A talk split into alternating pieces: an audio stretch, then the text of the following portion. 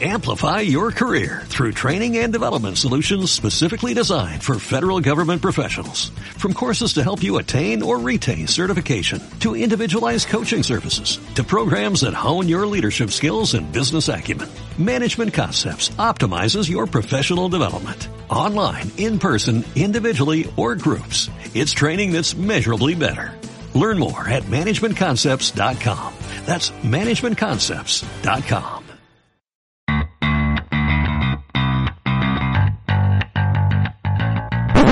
Bueno, Javi, tío, por fin, Generación MMA, por fin vuelves al programa. Una pena que no hayáis estado el trío Cabeza, tú con Valdir Cabeza, con Antonio Castelo, que es como, os quiero juntar porque tuvisteis, mm, un, o sea, habéis entrenado juntos y, joder, conociéndoos a los tres no es muy complicado. Pues sí, nada, un placer, un placer compartir aquí contigo, Plató, Gonzalo, que estoy siguiendo el programa. Me gusta un montón, lo- los martes y los jueves ya cuando llego a casa lo pongo para ver... Qué bien, tío, me alegro. A ver qué os contáis. Y eso, la verdad que sí que con Castelo pues hemos compartido, entrenábamos en un gimnasio por el centro de Madrid y bueno, pues hemos compartido entrenábamos boxeo, luego nos quedábamos haciendo pesas y luego nos quedábamos juntos a clase de MMA.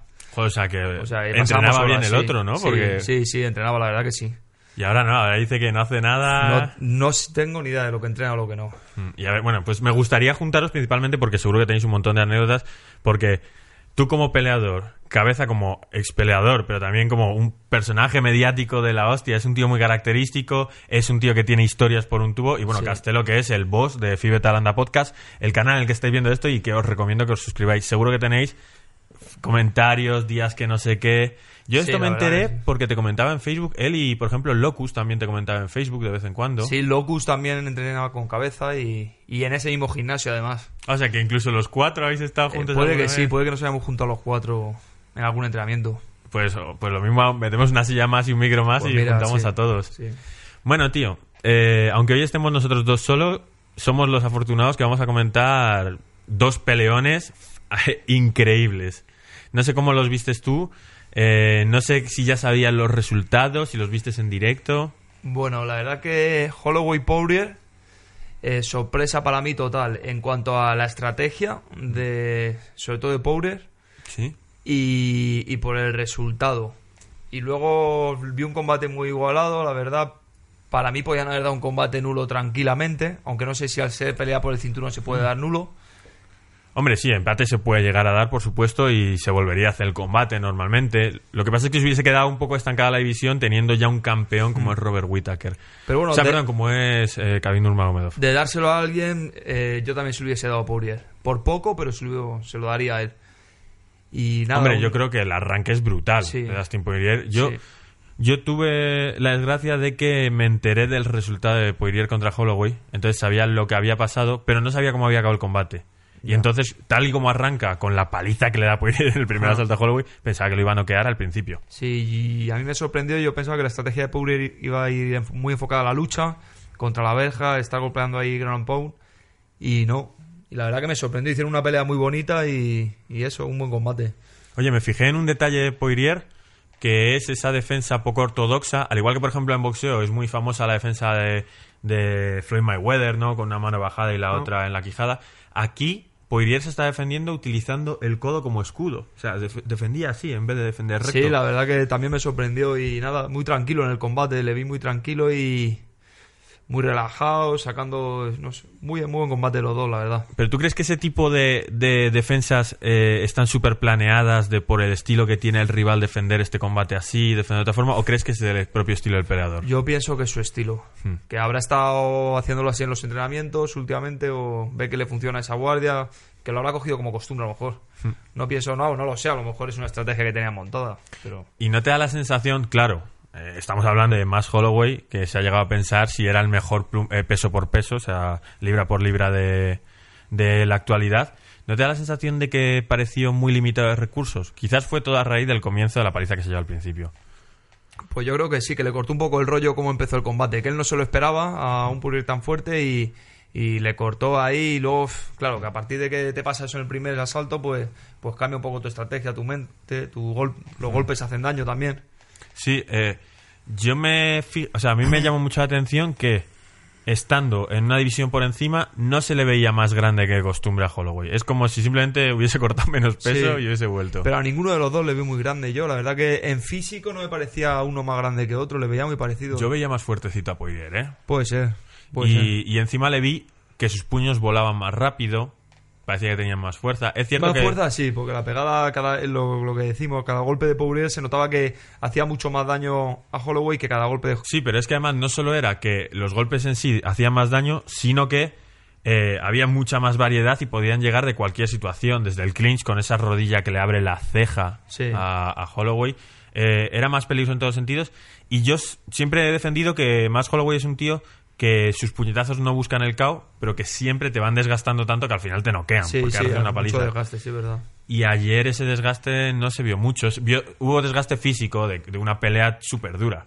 Nada, sí, yo creo que Pobre llegó muy fuerte, encajó todos los golpes bien y, y bueno, nada, también se lo merece, ¿no? Lleva mucho tiempo ya peleando en Mm. primera división ahí con los mejores y bueno, la recompensa al trabajo al final. ¿Tú crees que la gente y en general UFC prefería que ganase Holloway? A mí me da la sensación que sí, que es más estrella, más qué grande es este peleador, que se pelee con Khabib Nurmagomedov, luego con Conor.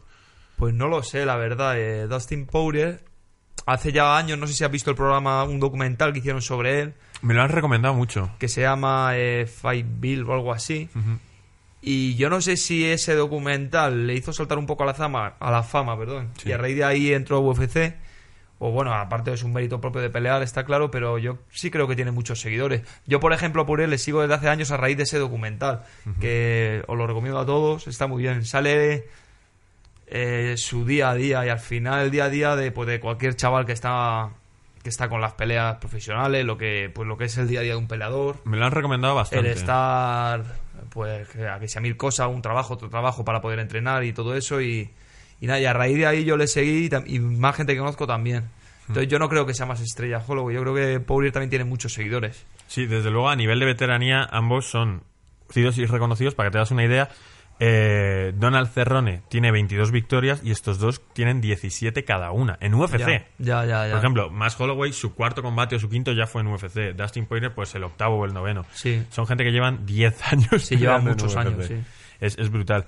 Te doy un dato para que veas lo grande que ha sido esta pelea. Es la segunda pelea en la historia en la que más golpes significativos se han dado. O sea, imagínate, es la segunda pelea en la que más golpes destacables se han dado. Ya, pues fíjate que para, para ser lo que me estás diciendo yo no la vi tan brutal. La vi una pelea guapa, pero no la típica pelea que dices una guerra, tal, eh, como a lo mejor Holloway con quien fue con... No, si fue Ferguson con... Cuando la pelea de McGregor... Cuando pelearon McGregor y Khabib, la pelea de antes fue Ferguson con... ¿Con quién fue? Es verdad. Eh, No fue... No, con Holloway no fue. No, no fue con Holloway, fue con un peso ligero, pero ¿con cuál fue? No sé si fue, sería contra un Menas Johnson o alguno No. de esos. Bueno, independientemente. Bueno, que no, la- yo no había una pelea de esta sangrienta, de una guerra, tal, no sé qué. Y eso, la vi guapa, una pelea guapa, pero tampoco. Tampoco la vi muy brutal, la verdad. Voy a buscar mientras tanto el detalle que me he quedado con la duda de, de contra quién fue esa pelea, que sí me acuerdo de ver al Cucuy totalmente ensangrentado, o, o bueno, una pelea como muy dura.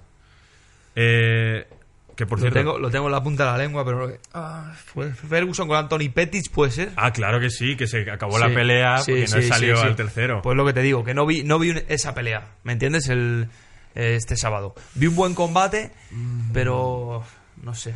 Sí, yo también prefiero esa pelea. Pero igualmente, sí que te digo, claro, una combinación de estos que se tiraron todo el combate dándose hostias, pues lo mismo que hayan cinco golpes, contra cinco golpes, contra Sí. cinco golpes, y al final suman mucho. Sí, sí. Pero por ejemplo, en la pelea de la que vamos a hablar ahora a continuación, de Kelvin Gastelum contra Israel Adesanya, hubo menos golpes, pero sí que daba más vida a cada golpe, cada momento. No entremos todavía, que tengo alguna cosa más que decir. Más Holloway tiene el récord de más golpes significativos eh, en la historia de la UFC. Es que estamos hablando, y tiene todavía 28 años o algo de eso. Sí. Y ya tiene el récord. Es una máquina, la verdad. Lo que pasa no es de mis favoritos, ¿sabes? Por a lo mejor por su estilo tal, eh, pero vamos, sí está lo que puede ser de lo mejor que hay ahora mismo en UFC. Hmm. Y eso, ¿qué te voy a decir? Hablabas de Tony Ferguson, tío. ¿Qué opinas de todo lo que le está pasando, esos problemas mentales? No lo sé, la verdad que tampoco me gusta mucho porque cuando es una persona pública y tan famosa como él, ¿no? Pues se inventan muchas cosas, eh, también se filtra mucha información que yo creo que es personal y, y bueno, pues nada, deportivamente para mí es un top, es una máquina y, y eso, y, y nada, y que el chico pues que le vaya lo mejor posible. Y vamos, y la pelea que me gustaría ver a mí y a casi todos los aficionados, yo creo, es Ferguson Khabib. Ya, pero se ha, hecho- que- ha intentado hacer cinco veces Ya, cinco por, veces por eso mismo. A ver si Dios quiere y, y nos dan ese combate algún día. Hombre, estaría muy bien, pero bueno, como en principio Poirier se va a enfrentar a Khabib Nurmagomedov en septiembre, cuando va de- cuando vuelve Khabib, Sí. vamos a tener esa pelea. Poirier está, ¿Está, muy está, está segura esa pelea de Poirier Khabib? Hombre, teniendo en cuenta que esto se elige a dedo, Ya. no, pero es lo que ha dicho Dana White y es lo que en teoría título contra interino. Ya. Pues pobre Poirier, la verdad. Pobre Poirier. Lo que pasa es que este es el típico caso que el que menos parece que va a ganar es el que gana. Sí, pero yo a Khabib le veo... Muy a. Khabib le veo un luchador que es que le veo por encima de los demás, porque ha peleado con, con auténticas bestias y no es que les haya ganado a los puntos o les haya ganado por poco o una mano, no, no. Es que les ha, eh, les ha Les ha barrido. ¿me entiendes? Entonces, a ver. Yo no le veo rival ahora mismo a Khabib. Ferguson me gustaría verlo, pero sigo pensando que ganaría Khabib. Sí, yo tampoco le veo rival. A, a Khabib le veo mucho más interesante ver lo que podría hacer contra Kamaru Usman, contra Tyron Woodley, contra Joe St. Pierre, Efectivamente, contra gente más grande que encima es. tiene la lucha. Para mí, yo siempre lo he dicho, una pelea que me gustaría mucho ver es Khabib Woodley. Mm. A ver si, de- si consiguen. Pero claro, pero ya está subiendo de categoría de peso. Sí, y al final vamos a acabar Entonces- teniendo en UFC, con, Sí. o sea, no categorías, sino peleadores buenos contra peleadores Sí, buenos. sí. Eh, vámonos al combate que es lo que te he dicho. Ha habido menos golpes, pero ha sido más emotivo, ha sido más bonito.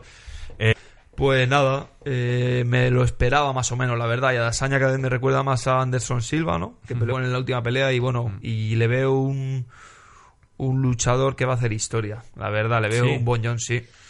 Sí, porque es muy poco ortodoxo y te puede salir por cualquier lado, yo creo, los golpes que no te los esperas y, y, y eso que a mí no me gusta ese estilo de pelea, porque a lo mejor porque no va conmigo, ¿me entiendes? Eso yo creo que ese estilo de pelea que hacen este tipo de luchadores es ese talento que tienen ellos y no es un estilo yo creo que se aprenda en el gimnasio, sino que pues Hombre, que yo creo va que los, contigo. los aficionados lo suelen agradecer. Sí, O sea, porque son sí, claro, raros. claro, claro. Y nada, a mí me gusta mucho el chico y yo creo que, pues eso, que yo creo que va a hacer historia. Y la pelea más o menos me la esperaba, sí, la verdad. Eh, Kevin Gastelum no llegaba, no llegaba a conectar la distancia que... Pero que aprendió mucho de, de una derrota que tuvo contra Neil Magny, que también es súper alto en comparación a él, y aprendió a entrar y al primer asalto le dio buenas Sí, manos y en el cuarto casi lo noquea. Sí. Lo estaba viendo yo con la retransmisión latina y lo comentaron que Kelvin cuando en el cuarto asalto a 30 segundos le conecta varias veces y se tambalea a Dasaña, no va a finalizar el combate, sino que va a aplastarlo contra la reja, como mira, no tengo más aliento, tengo que pararme aquí. Y pero, pero tuviste la decisión clara, ¿no? Sí, yo la, la puntué Es que a mí me, que sorprendió un poco cuando acabó el combate que Kelvin Gastelum parecía que tenía esperanza de que se la diesen a él. Ya, pero No es que después de esas yo la verdad que yo, yo lo vi muy claro. Yo lo vi muy claro y además lo vi con las mismas puntuaciones. 2 a 2 y en el último un 18 claro porque 84 kilos, ¿no? Están peleando. ¿no? 84 kilos. Es que Kelvin pesaría 100 Sí, y Adesanya 98. sí. O sea, que una barbaridad.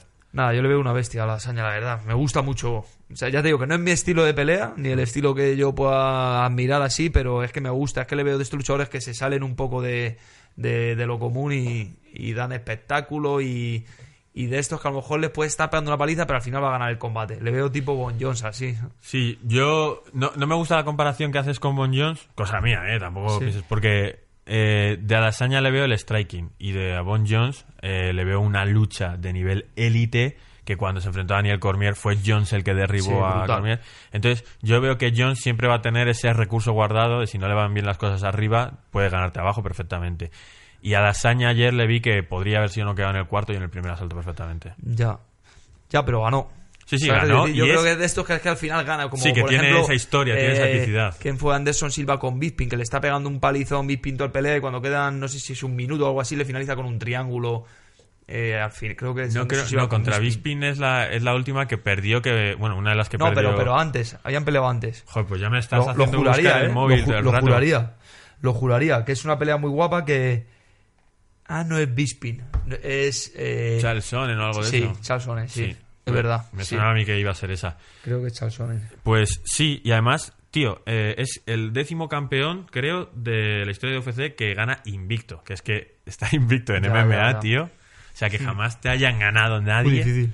es muy, muy complicado. Y tiene una pelea muy interesante contra Robert Whittaker. Sí. Lo que pasa es que yo soy muy de Robert Whittaker. Me da a mí la sensación que, que va a ganar el, el australiano. A ver, a mí Whittaker me gusta, pero sinceramente, la última pelea que hizo con Joel Romero, yo vi ganador a Joel Romero. Sí, puede ser. Y yo creo que se la dieron a él pues porque a UFC les interesará más, moverá más gente, más dinero, lo que sea. Pero Ah, yo vi campeón a Joel. Romero. ¿eh? Que es una decisión polémica, pero también tienes Sí. que tener en cuenta eh, Robert Whittaker, cuatro asaltos peleando sin la mano derecha. Que Ya, se la bien, bueno, en el primer asalto. Sí, bueno. Eh, cada vez que quería pegar con la derecha era un codazo y sacar el codo desde tan atrás para llegar a hacer un directo muy complicado. Ya, bueno, yo qué sé. Bueno, eh, independientemente, me pareció, me gustó, ¿sabes por qué me gustó un poco más que la otra? Porque aparte de que, que sea más pausada te hace celebrarlo más, también hay un poco de anticlímax en estar viendo una paliza y que no acabe en. Ya. Cuando estás viendo a un tío que le da, que le da, que le da y eso no se acaba, dices, bueno, pues no tienen tanto valor estos golpes porque no hacen tanto daño. Aquí, sin embargo, había tambaleos. Cuando parecía que uno que iba a perder, de pronto a la saña saca jiu-jitsu de la nada y empieza a hacerle triángulos a Gastelum. Y luego al final, pues decidieron hacer una decisión, pero podría haber parado el combate el árbitro perfectamente y nadie hubiese sí, dicho sí, nada. sí. O Yo sea- también lo vi así, en algún momento que podía haber para el combate y, y nadie se hubiese quejado tampoco. Bueno, pues vamos a cerrar este y eh, te dejo un último dato. Adesanya ha conseguido el récord de knockdowns, que son como caos pero sin que se acabe la Sí. pelea, en un combate de titular de la historia. Cuatro caos a, a Gastelum, cuatro Ya, eh, pues nada, muy bueno. Y ole también por Gastelum por aguantarlo, ¿no? Oye, Y eso. hizo un combatazo, ¿eh? Y nada, me llama la atención mucho lo, lo puesto que estás en los datos. Hombre, pues como Sí. estábamos tú y yo he dicho, voy Sí, a sacarte sí, los datos más buenos de, de los combates. Bueno, esto ha sido de momento Generación MMA. Yo os traigo una pequeña sección luego. Javi, muchísimas gracias por estar aquí. Gracias por ayudarme a hacer estos dos super combates. Nada. Y yo no digo nada, pero creo que dentro de poco vamos a ir muy buenas noticias tuyas. Eh, seguro que sí. Vamos, adelanto que seguro que antes, antes de verano estoy peleando y, y bueno, ya veréis a ver. Y a ver si sale también como vuelvo. pensamos. Sí, seguro que sí. Mira, tío, un placer. Nada, un placer, el placer es mío y enhorabuena por el programa que, que cada vez os veo mejor, lo sigo mucho. Él nos ve mejor, espero que vosotros nos veáis mejor. Y si nos estáis viendo mejor, darnos ese like que siempre os pedimos. No os estamos cobrando nada, así que por favor, todo lo que sea un comentario y un like nos hace muchísima Sí, ilusión. a- además, puedo hablar, ¿no? sí. que, que al final te están regalando eh, tiempo y entretenimiento. Yo, por ejemplo, yo estoy cenando, me lo estoy viendo, me estoy entreteniendo a cambio de cero euros. Exacto. Entonces, que no cuesta nada, joder, pues poner ahí qué guapo el programa o tal. Oye, te voy a like. contratar para que hagas nuestro marketing, tío. Ay, no, pero es verdad, coño. Venga, un placer, Javi. Venga. Nos vemos próximamente. Chao. Yeah.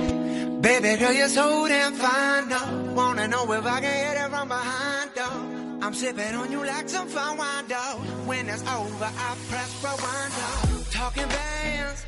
Bueno, Javi, que hemos decidido quedarnos con un extra round, con un asaltillo más en el programa del lunes, Generación MMA, porque, joder, qué victoria de Dani Várez, hay que comentarlo. Sí, la verdad que, que se lo merece, ¿no? Que le dediquemos un, pues un espacio y, y bueno, Dani es un campeón español que está siempre ahí ganando fuera de casa y, y solo se puede tener buenas palabras para él, ¿no? Aparte de, de que yo creo que, pues, que se lee muy buen chaval y cómo conecta con todo el mundo, ¿no? De, muy No se mete en ningún lío, No. es una persona excepcional, es simpático, agradecido, atento, es un super crack y creo que ahora mismo está en una racha de cinco victorias consecutivas. No sé si fuera de casa. Y Vamos, fuera no de sé si casa. las cinco, pero yo siempre que tengo noticias suyas todas, es que todas. fuera de casa. Yo ya no he visto no- pelear en España desde hace un montón que de tiempo. eso para todos los aficionados es muy difícil que un peleador siempre le lleven fuera que siempre uno, cuando va fuera suele ser un poco o muchas veces de carne de cañón y siempre esté ganando Yo la verdad que las dos las dos peleas de Bama me pareció que Dani era favorito y que tenía que ganarlas. claro La que se va hace poco como creo que es a Abu Dhabi o a la India o algo de esa pelear, también me parecía que tenía que ganarla por, porque es el doble campeón de Bama y se enfrentaba contra un tío que no tenía suelo, creo. Pero eh, esta sí que sí que era un combate complicado, a domicilio, que las otras también, ¿eh? estamos hablando es que en verdad estamos eh, hablando que tenemos aquí en nuestro país a un doble campeón de Bama que es una de las mejores ligas de MMA y, y joder ¿me entiendes? que es, Mm. Sí, es sí, un gran campeón que a lo mejor en cualquier otro país sería pues tan famoso como a lo mejor un, no sé un tenista o yo que Claro, y yo, tío, me he estado dando cuenta cuando estaba hablando de que. Sí, de que ahora veo a Dani Vares, digo, claro que tenía que ganar el doble cinturón de Bama, pero si lo pienso bien, coño, te vas a su país a pelear y Sí. te ponen a ti en concreto para que pierdas. Sí, no, yo, no, no. eh, yo, no- yo no le veía como favorito. En, Para nosotros a lo mejor sí, porque conoces a Dani, sabes que es un gran peleador, pero que no le llevan para que gane nada, absolutamente. No le, a ellos no les interesa tener un campeón español. Y ha llegado Dani, ha ganado dos veces, yo qué sé. Luego en Abu Dhabi también. Y lo de este sábado, pues mira. Teníamos ganas también de que los nuestros, los que hemos mandado como a Combate Américas como favoritos, ganasen. Quiero decir, porque cuando fue Enrique Wasabi es un combate que no se puede tener en cuenta porque principalmente estuvo enfermísimo de vómitos y todo eso durante todo el corte de peso. Entonces estaba, estaba a la mitad de Enrique Wasabi, no estaba él. Pero luego, por ejemplo, cuando fue Daniel Requeijo a un torneo brutal y decide ganar controlando el combate todo el rato, le dan por perdido por no haber sido activo a la hora de pegar golpes. Sí, de todos modos, yo he visto también eso, decisiones un poco polémicas ya. También con Matt Lufo, creo que vi una pelea que, Sí, que me sorprendió al final resultado. ahí ellos quieren que ganen los Y suyos. yo creo sí. Y, y bueno, pero si ganas como ganó Dani el sábado, ¿no? Que Claro, si ver, no pues- quedas, no pues hay no hay ninguna duda. opción. Es una pena porque Mark Lufo, aunque también tuvo sus derrotas, eh, sí que pintaba como que podía hacer mucho ruido en esta promotora. Gusta tanto que aun sin ser peleador le siguen teniendo ahora bajo contrato como ojeador aquí en España y aparte le siguen llamando para que esté ahí, para que esté en el evento, se pase, haga un poco de promo, tal. O sea que Mark Lufo hubiese hecho mucho ruido como el que creo que, va a hacer Dani Seguro Vares. que sí. Oye, ¿cómo ves el- los combates de las peleas de Combate América? El recinto, por ejemplo, la, son pequeñas arenas, no son estadios grandes de 16.000 personas, pero está muy bien montado. Sí, lo veo muy bien montado. La verdad que se ve un profesional. Y bueno, y por lo que. Mira, nos ponen los datos. Cinco victorias por sumisión, tres por KO, dos decisiones. Para ser un flyweight, para ser pequeño, haber finalizado 8 de tus 10 victorias, cuidado. Está muy bien. ¿Qué hablabas de las arenas, de los estadios? Eh, nada, que veo que Combate América es una empresa muy fuerte, muy grande y que monta muy bien los eventos.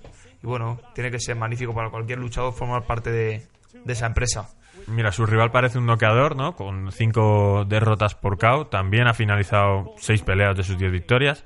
Muchas más las de Dani, ¿no? Unas cuantas más. Y una cosa que me sorprende con Américas es que ha conseguido llegar a, a muchos patrocinadores, ¿no? Vemos a Monster, vemos a... O sea, que hay dinero ahí detrás ya. Dinero, se se han, se han establecido. Se han establecido como, compa- como compañía. Otro que nos sorprendió mucho es... Eh, jolín, lo diré. ¿Ricardo Chapela se llama? Eh... Creo que fue el que venció del equipo del MMA Team Barcelona hace poco, que noqueó a su rival, que era un ex UFC. Sí.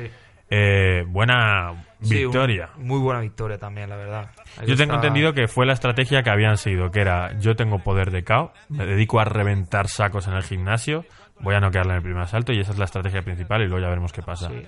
Y salió bien. La verdad que sí, una alegría, ¿no? Para todos los aficionados.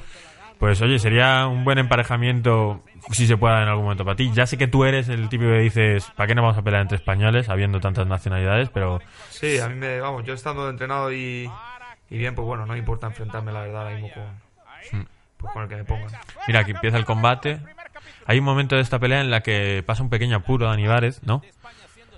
Buen arranque ese low kick para intentar pues, pues frenar, va- eh, fastidiar la base del oponente, ¿no? A la hora de pelear. ¿Has hecho alguna vez alguna estrategia pura de low kicks de voy a, voy a trabajarle la pierna y que esté jodido? Sí, lo que pasa es que yo soy un peleador que, que traiciono mucho la estrategia. Por no decir que no la sigues para nada, ¿no? Voy con una cosa, pero luego la pelea me, me da otra. ¿En qué, ¿En qué pelea te acuerdas tú que te haya pasado eso? Estrategia he empleado más en peleas de boxeo casi que, Hmm. que de MMA, la verdad. Llegamos a Dani Vares en este momento bien. Es una pelea corta, dura apenas dos minutos, o sea que no, no Sí, veo, veo que Dani está controlando muy bien la distancia, metiéndose en la pelea y, y es muy inteligente. Tiene más, más envergadura que el otro chico, Sí, ¿no? aquí es donde llega ese momento que incluso, fíjate que había controlado eh, el pie, se podría haber tirado a lo loco a una llave de pie, no creo que hubiese funcionado, pero bueno, está pesándole encima, no intenta pasar la guardia por lo que vemos, sino posicionar para intentar golpear quizás, y Dani pues no deja que el otro trabaje, está todo el rato... No, muy bien ahí trabajando. Sí, mira qué buena mano arranca, los codazos. Que por cierto, para toda la gente, esos codazos son legales, los codazos desde abajo a la cabeza, por mucho que el movimiento sea parecido al 12-6, no lo es porque sería un 9-3, sería recto. Aquí yo me, me preocupaba, ¿no? Cuidado que le ha cogido la Hombre, se espalda. le, ve, se le ve muy fuerte al otro también y se le ve que lucha bien, un buen luchador. Mira qué tramposo Dani Vares cogiendo la jaula. tal. Dani está ahí manteniendo bien, defendiendo. Bueno, igualmente se Bien, consiguió me gusta levantar. que Dani que no pierde los papeles. Está defendiendo bien, tranquilo, no se está cansando demasiado.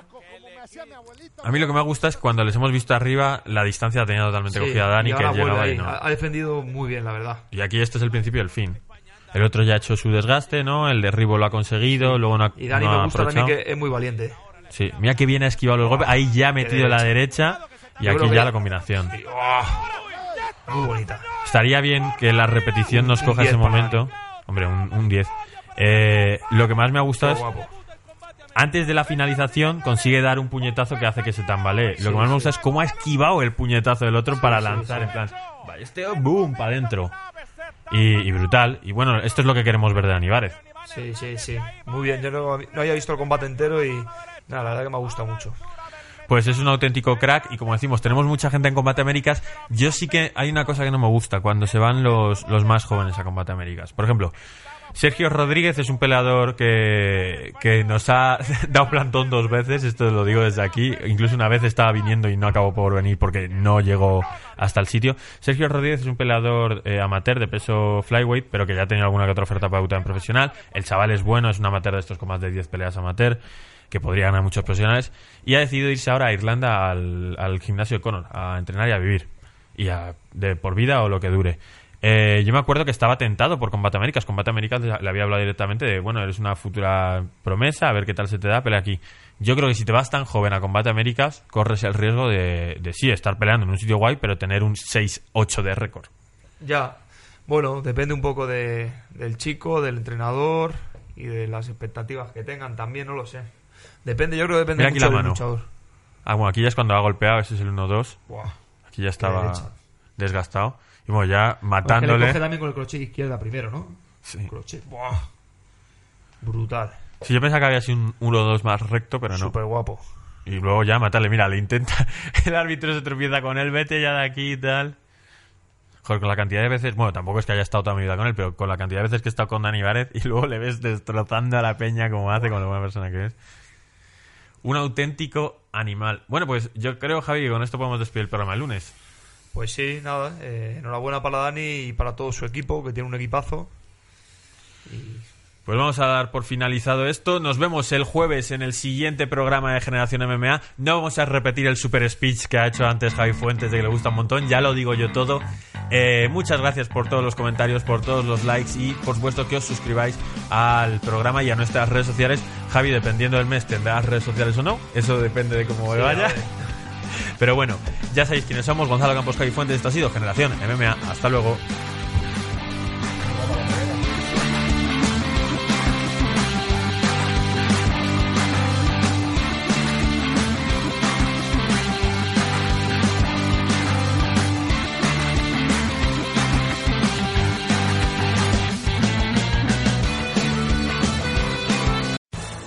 Amplify your career through training and development solutions specifically designed for federal government professionals. From courses to help you attain or retain certification, to individualized coaching services, to programs that hone your leadership skills and business acumen, Management Concepts optimizes your professional development. Online, in person, individually, or groups, it's training that's measurably better. Learn more at managementconcepts.com. That's managementconcepts.com.